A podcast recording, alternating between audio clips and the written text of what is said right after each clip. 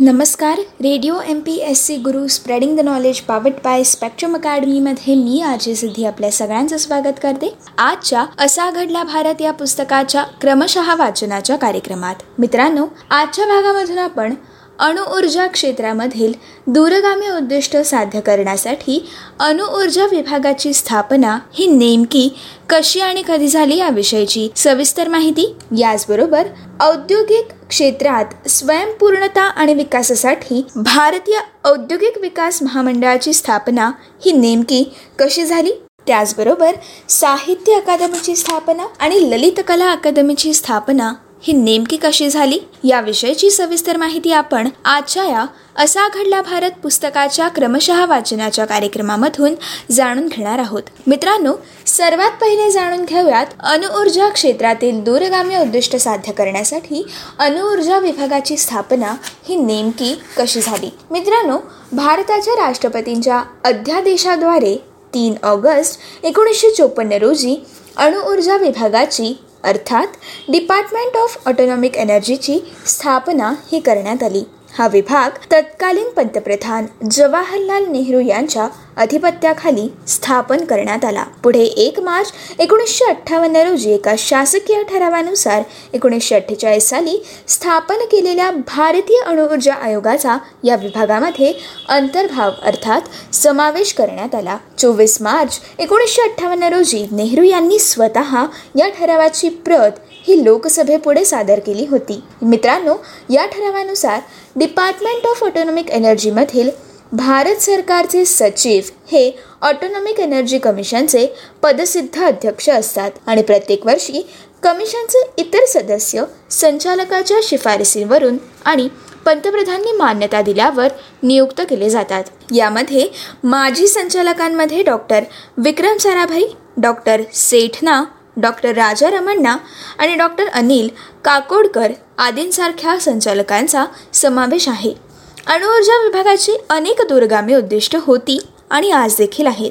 या उद्दिष्टांमध्ये अणुऊर्जेपासून वीज निर्मितीसाठी पॉवर रिॲक्टर्स उभारणी करणं आरोग्य सेवा अन्नधान्य उत्पादन करणं आणि ते अन्नधान्य टिकवणं आणि यासाठी लागणारं लेझर ॲक्सिलेटर्स रेडिएशन यांसारखं आणि या सगळ्याबरोबरच आणखीन प्रगत तंत्रज्ञान हे निर्माण करण्याचं यामध्ये समावेश होतो.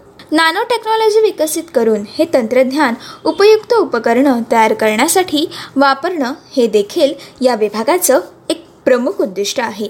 ही सर्व उद्दिष्ट साध्य करण्याच्या दृष्टीनं मूलभूत विज्ञानातील संशोधनाला देखील येथे नेहमीच प्राधान्य देण्यात येतं. आणि अशा प्रकारे राष्ट्रपतींच्या आदेशानुसार तीन ऑगस्ट एकोणीसशे चोपन्न रोजी अणुऊर्जा विभागाची स्थापना करण्यात आली आणि एक मार्च एकोणीसशे अठ्ठावन्न रोजी शासकीय ठरावानुसार एकोणीसशे अठ्ठेचाळीस साली स्थापन केलेल्या भारतीय अणुऊर्जा आयोगाची अणुऊर्जा विभागामध्ये समावेश करण्यात आला.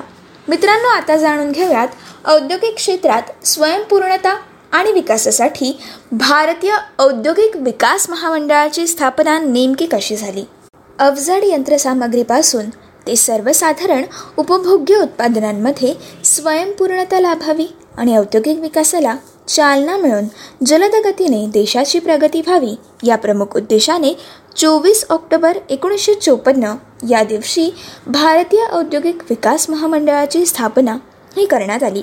मित्रांनो स्वातंत्र्यानंतर नव्या देशाची उभारणी करायची आणि ती जलद गतीने आणि वेगाने आर्थिक प्रगती साधणं हे देखील यामध्ये आवश्यक होतं. अशी प्रगती साधण्यासाठी अवजड उद्योगांपासून ते इतर सर्व मोठ्या मध्यम उद्योगांच्या उत्पादनात स्वयंपूर्णता मिळवणं आणि त्यामधून देशात रोजगार निर्माण करणं आणि नागरिकांच्या जीवनमानात सुधारणा घडवणं यासाठी औद्योगिक क्षेत्राच्या विकासावर भर देण्याची आवश्यकता होती.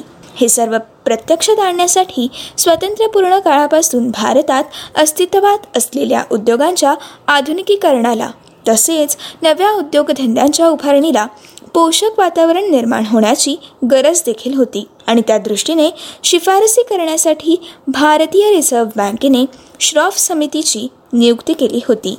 मित्रांनो श्रॉफ या समितीने मे एकोणीसशे चोपन्नमध्ये सादर केलेल्या अहवालात औद्योगिक क्षेत्राच्या विकासासाठी एक महामंडळ स्थापन करण्याची शिफारस ही केली होती. ही शिफारस मान्य करण्यात येऊन तत्कालीन कंपनी कायद्यातील तरतुदींना अनुसरून चोवीस ऑक्टोबर एकोणीसशे चोपन्न रोजी भारतीय औद्योगिक विकास महामंडळाची स्थापना करण्यात आली. सार्वजनिक तसेच खाजगी क्षेत्रातील उद्योगांचं आधुनिकीकरण आणि त्यांच्या उत्पादन क्षमतेत वाढ आणि याचप्रमाणे नव्या उद्योगांची उभारणी यासाठी आवश्यक भांडवल यंत्रसामग्री आणि आधुनिक तंत्रज्ञान उपलब्ध करणं हा या महामंडळाच्या स्थापनेमागचा महत्त्वाचा उद्देश होता. एकोणीसशे पंचावन्न ते पासष्ट या दहा वर्षांच्या काळात या महामंडळाने अवजड उद्योग यंत्रसामग्री उद्योग कापड आणि ताग गिरण्या कोळसा खाणी आदी उद्योगांच्या आधुनिकीकरण विस्तार आणि पुनर्वसनामध्ये आर्थिक आणि तंत्रज्ञान सहाय्य पुरवून महत्त्वाची कामगिरी बजावावी अशी अपेक्षा होती. एकोणीसशे साठ या सालामध्ये या महामंडळामध्ये तंत्रज्ञानविषयक सल्ला आणि मार्गदर्शन देणारा विभाग देखील सुरू करण्यात आला. एकोणीसशे त्रेसष्ट या सालामध्ये केंद्र सरकारने या महामंडळाद्वारे अर्थसहाय्य थांबवण्याचा निर्णय घेतल्यानंतर उद्योगधंद्यांना तंत्रज्ञानविषयक मार्गदर्शन करणं आणि प्रकल्प अहवाल तयार करणं हे या महामंडळाचं मुख्य कार्य बनलं. एकोणीसशे ऐंशीच्या दशकात सार्वजनिक तसेच खाजगी क्षेत्रातील विविध कारखान्यांच्या उभारणीमध्ये तंत्रज्ञान सहाय्य पुरवून या महामंडळाने मोठा वाटा उचललेला आहे. आफ्रिकेमधील टांझानिया अल्जेरिया लिबालिया यांसारख्या आदी देशांना देखील या महामंडळाने तंत्रज्ञान सहाय्य हे पुरवलेलं आहे. आणि अशा प्रकारे चोवीस ऑक्टोबर एकोणीसशे चोपन्न रोजी भारतीय औद्योगिक विकास महामंडळाची स्थापना ही करण्यात आली. मित्रांनो आता आपण जाणून घेऊयात प्रादेशिक साहित्याच्या संवर्धनासाठी साहित्य अकादमीची स्थापना ही नेमकी कशी झाली? मित्रांनो भारतातील विविध भाषांमधील साहित्याची जोपासना आणि संवर्धन करण्यासाठी आणि भिन्न भाषांमधील साहित्यिक व्यवहारांचा सांगड घालून सांस्कृतिक ऐक्याचा पुरस्कार साधावा या उद्देशाने बारा मार्च एकोणीसशे चोपन्न रोजी साहित्य अकादमी या राष्ट्रीय स्तरावरील स्वायत्त संस्थेची केंद्र सरकारने स्थापना केली. आपला देश स्वतंत्र झाल्यानंतर लोकशाही मूल्य रुजवण्याच्या दृष्टीने भिन्न भाषा बोलणाऱ्या आणि भिन्न सांस्कृतिक पार्श्वभूमी असलेल्या जनसमूहांमध्ये सांस्कृतिक ऐक्य घडवून आणण्याची प्रदीर्घ प्रक्रिया सुरू करणं हे अगदीच आवश्यक होतं. आणि याच सगळ्या गोष्टीचं भान राखून तात्कालीन राजकीय धोरण आणि बुद्धिवाद्यांनी शासकीय पातळीवरील संस्थात्मक प्रयत्नांना चालना देण्यासाठी काही पावलं टाकली होती. याच प्रयत्नांचा भाग म्हणून एकोणीसशे चोपन्न या साली केंद्र सरकारच्या पुढाकाराने साहित्य अकादमीची स्थापना ही करण्यात आली. पंधरा डिसेंबर एकोणीसशे बावन्न रोजी संसदेत ठराव संमत केल्यानंतर बारा मार्च एकोणीसशे चोपन्न रोजी अकादमीची स्थापना ही केली गेली. विविध भाषातील साहित्यिक अभ्यासक आणि विद्वान. यांच्या सहभागातून कारभार चालवणाऱ्या साहित्यिक अकादमीने आपल्या कार्यासाठी देशातील प्रमुख बावीस भाषांची निवड केली. त्या बावीस भाषा म्हणजे हिंदी गुजराती मराठी कोकणी पंजाबी राजस्थानी सिंधी मैथिली मैतेई नेपाळी डोंगरी काश्मीरी बंगाली ओरिया आसामी कन्नड तमिळ तेलगू आणि मल्याळम. यासोबत प्रादेशिक भाषांसह संस्कृत उर्दू आणि इंग्रजी. या भाषांचा यामध्ये समावेश होता. अकादमीने आपलं धोरण आखताना विविध भाषांमधील प्राचीन पारंपरिक साहित्याचं जतन आणि त्यासाठी संशोधन आणि अभ्यासाला महत्त्वाचं मानलं होतं. आणि त्याचप्रमाणे विविध कालखंडात नवमूल्यांची आस धरणाऱ्या नवं अस्मित व्यक्त करणाऱ्या आणि नव्याने पथदर्शक ठरू पाहणाऱ्या साहित्याला प्रोत्साहन लाभेल असा देखील दृष्टिकोन या संस्थेने हा दृष्टिकोन बाळगला होता. त्यामुळे अकादमीने मध्ययुगातील भक्तिप्रवण संत साहित्याची किंवा कालिदासांच्या अभिजात साहित्याची जशी दखल घेतली त्याचप्रमाणे आधुनिक काळातील वसाहतवाद विरोधी पुरोगामी साहित्याचं महत्त्वही जाणलं. स्त्रीवादी साहित्य दलित साहित्य आदिवासी साहित्य लोकसाहित्य अशा विविध प्रवाहांचा पुरस्कार करून पुढे अकादमीने आपलं कार्यक्षितीस हे रुंदावलं होतं. विविध भाषातील सौंदर्य विष्कारापुरता दृष्टिकोन न ठेवता विविध भाषक जनसमूहांच्या अस्मितेचे हुंकार त्यांच्या आशा आकांक्षा वेदना घुसमट भिन्न आणि विभिन्न अनुभव भिन्न दृष्टिकोन आणि जीवनबदलाच्या आगळ्या कल्पना परिणामकारकतेने अभिव्यक्त करणाऱ्या विविध भाषांमधील साहित्यांना प्रोत्साहन देण्याची भूमिका देखील अकादमीने स्वीकारलेली होती. विविध भाषांतील ग्रंथांचं नियतकालिकांचं प्रकाशन भाषाविषयक अभ्यासासाठी अनुदान किंवा शिष्यवृत्ती विविध प्रांतात साहित्य परिषदा किंवा परिसंवादाचं आयोजन अभिजात आणि आधुनिक साहित्याचं सर्व भाषांमध्ये प्रकाशन करताना त्यांचं विदेशी भाषेत भाषांतर करणं विविध भाषातील दर्जेदार साहित्याला दरवर्षी पुरस्कार देणं यासारख्या उपक्रमांद्वारे साहित्य अकादमी आपल्या उद्देशांची पूर्तता करण्याच्या प्रयत्नात सातत्याने राहिली. मित्रांनो अकादमीने सुरुवातीपासूनच मूलभूत ग्रंथाचं प्रकाशन करण्याचा जसा वसा घेतला त्याचप्रमाणे नियतकालिक प्रकाशित करण्यावर देखील अकादमीने भर दिला. भाषा प्रसाराला आणि उत्तम दर्जाच्या साहित्य निर्मितीला प्रोत्साहन देण्यासाठी आणि विविध भाषकांमध्ये साहित्याचं आदानप्रदान सुकर करण्याच्या दृष्टीने त्यांनी एकोणीसशे सत्तावन्न सालामध्ये इंडियन लिटरेचर हे वर्षातून दोनदा प्रकाशित होणारं इंग्रजी नियतकालिक सुरू केलं. नंतर हे नियतकालिक द्वैमासिक म्हणून प्रकाशित केलं गेलं.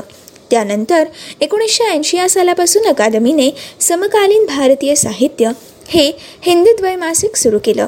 याचसोबत एकोणीसशे एकोणसाठपासून अकादमी संस्कृत प्रतिभा हे संस्कृत भाषेतील अर्धवार्षिक देखील प्रकाशित सुरू करू लागली. अकादमी दरवर्षी बावीस प्रमुख भाषांपैकी प्रत्येक भाषेतील एक दर्जेदार पुस्तकासाठी साहित्य अकादमी पुरस्कार घोषित करते. एकोणीसशे पंचावन्नचा असा मराठी भाषेतील पहिला पुरस्कार हा तर्कतीर्थ लक्ष्मणशास्त्री जोशी यांच्या वैदिक संस्कृतीचा इतिहास या पुस्तकाला लाभला. त्याचप्रमाणे एकोणीसशे छप्पन्न सालचा पुरस्कार हा बासी मर्ढेकर यांच्या सौंदर्य आणि साहित्य या पुस्तकाला प्राप्त झाला. त्यानंतरच्या पाच दशकात अनेक दर्जेदार कलाकृतींना हा पुरस्कार लाभला. मित्रांनो या पुस्तकाव्यतिरिक्त अकादमी भाषेच्या संवर्धनासाठी असामान्य योगदान करणारे साहित्यिक आणि अभ्यासक यांना दरवर्षी भाषा सन्मान पुरस्काराने सन्मानित करत असते. त्याचप्रमाणे विविध भाषांमधील अभ्यासाला उत्तेजन देण्यासाठी फेलोजची निवड देखील करत असते. त्याचप्रमाणे आनंदकुमार स्वामी फेलोशिप आणि प्रेमचंद शिष्यवृत्ती देखील अकादमी देत असते. मित्रांनो आपली कार्यकक्षा वाढवण्याच्या दृष्टीने अकादमीने देशी भाषातील साहित्य पाली आणि जर्मन भाषेत देखील भाषांतरित करण्यास सुरुवात केलेली आहे. सुरुवातीला केवळ दिल्ली येथे कार्यालय असलेल्या अकादमीने नंतरच्या काळात भाषांतरासाठी बेंगलूर अहमदाबाद शांतिनिकेतन पश्चिम बंगाल येथे देखील आपली केंद्रे ही उभारली. आणि अशा प्रकारे बारा मार्च एकोणीसशे चोपन्न रोजी साहित्य अकादमीची स्थापना ही झाली. मित्रांनो आता जाणून घेऊयात विविध कलांना उत्तेजन देण्यासाठी ललित कला अकादमीची स्थापना ही नेमकी कशी झाली? कला प्रकारांना प्रोत्साहन आणि उत्तेजन देण्यासाठी ललित कला अकादमी या राष्ट्रीय स्वायत्त संस्थेची स्थापना एकोणीसशे चोपन्न या साली करण्यात आली. केंद्र सरकारच्या पर्यटन आणि सांस्कृतिक मंत्रालयाचं आर्थिक पाठबळ असलेल्या ललित कला अकादमीतर्फे विविध कलांना उत्तेजन देण्यासाठी शिष्यवृत्ती देणं भारतात आणि इतरत्र कला प्रदर्शने आयोजित करणं पुरस्कार देणं आदी उपक्रम हे या संस्थेमार्फत राबवले जाऊ लागले. या संस्थेतर्फे विशिष्ट कला प्रकारातील योगदानाबद्दल कलावंतांना ललित कला अकादमी रत्न या पुरस्काराने किंवा फेलो म्हणून देखील सन्मानित करण्याची प्रथा ही सुरू करण्यात आली. एकोणीसशे पंचावन्न साली जमिनी रॉय हे प्रख्यात चित्रकार फेलो पुरस्कार प्राप्त करणारे पहिले कलावंत ठरले.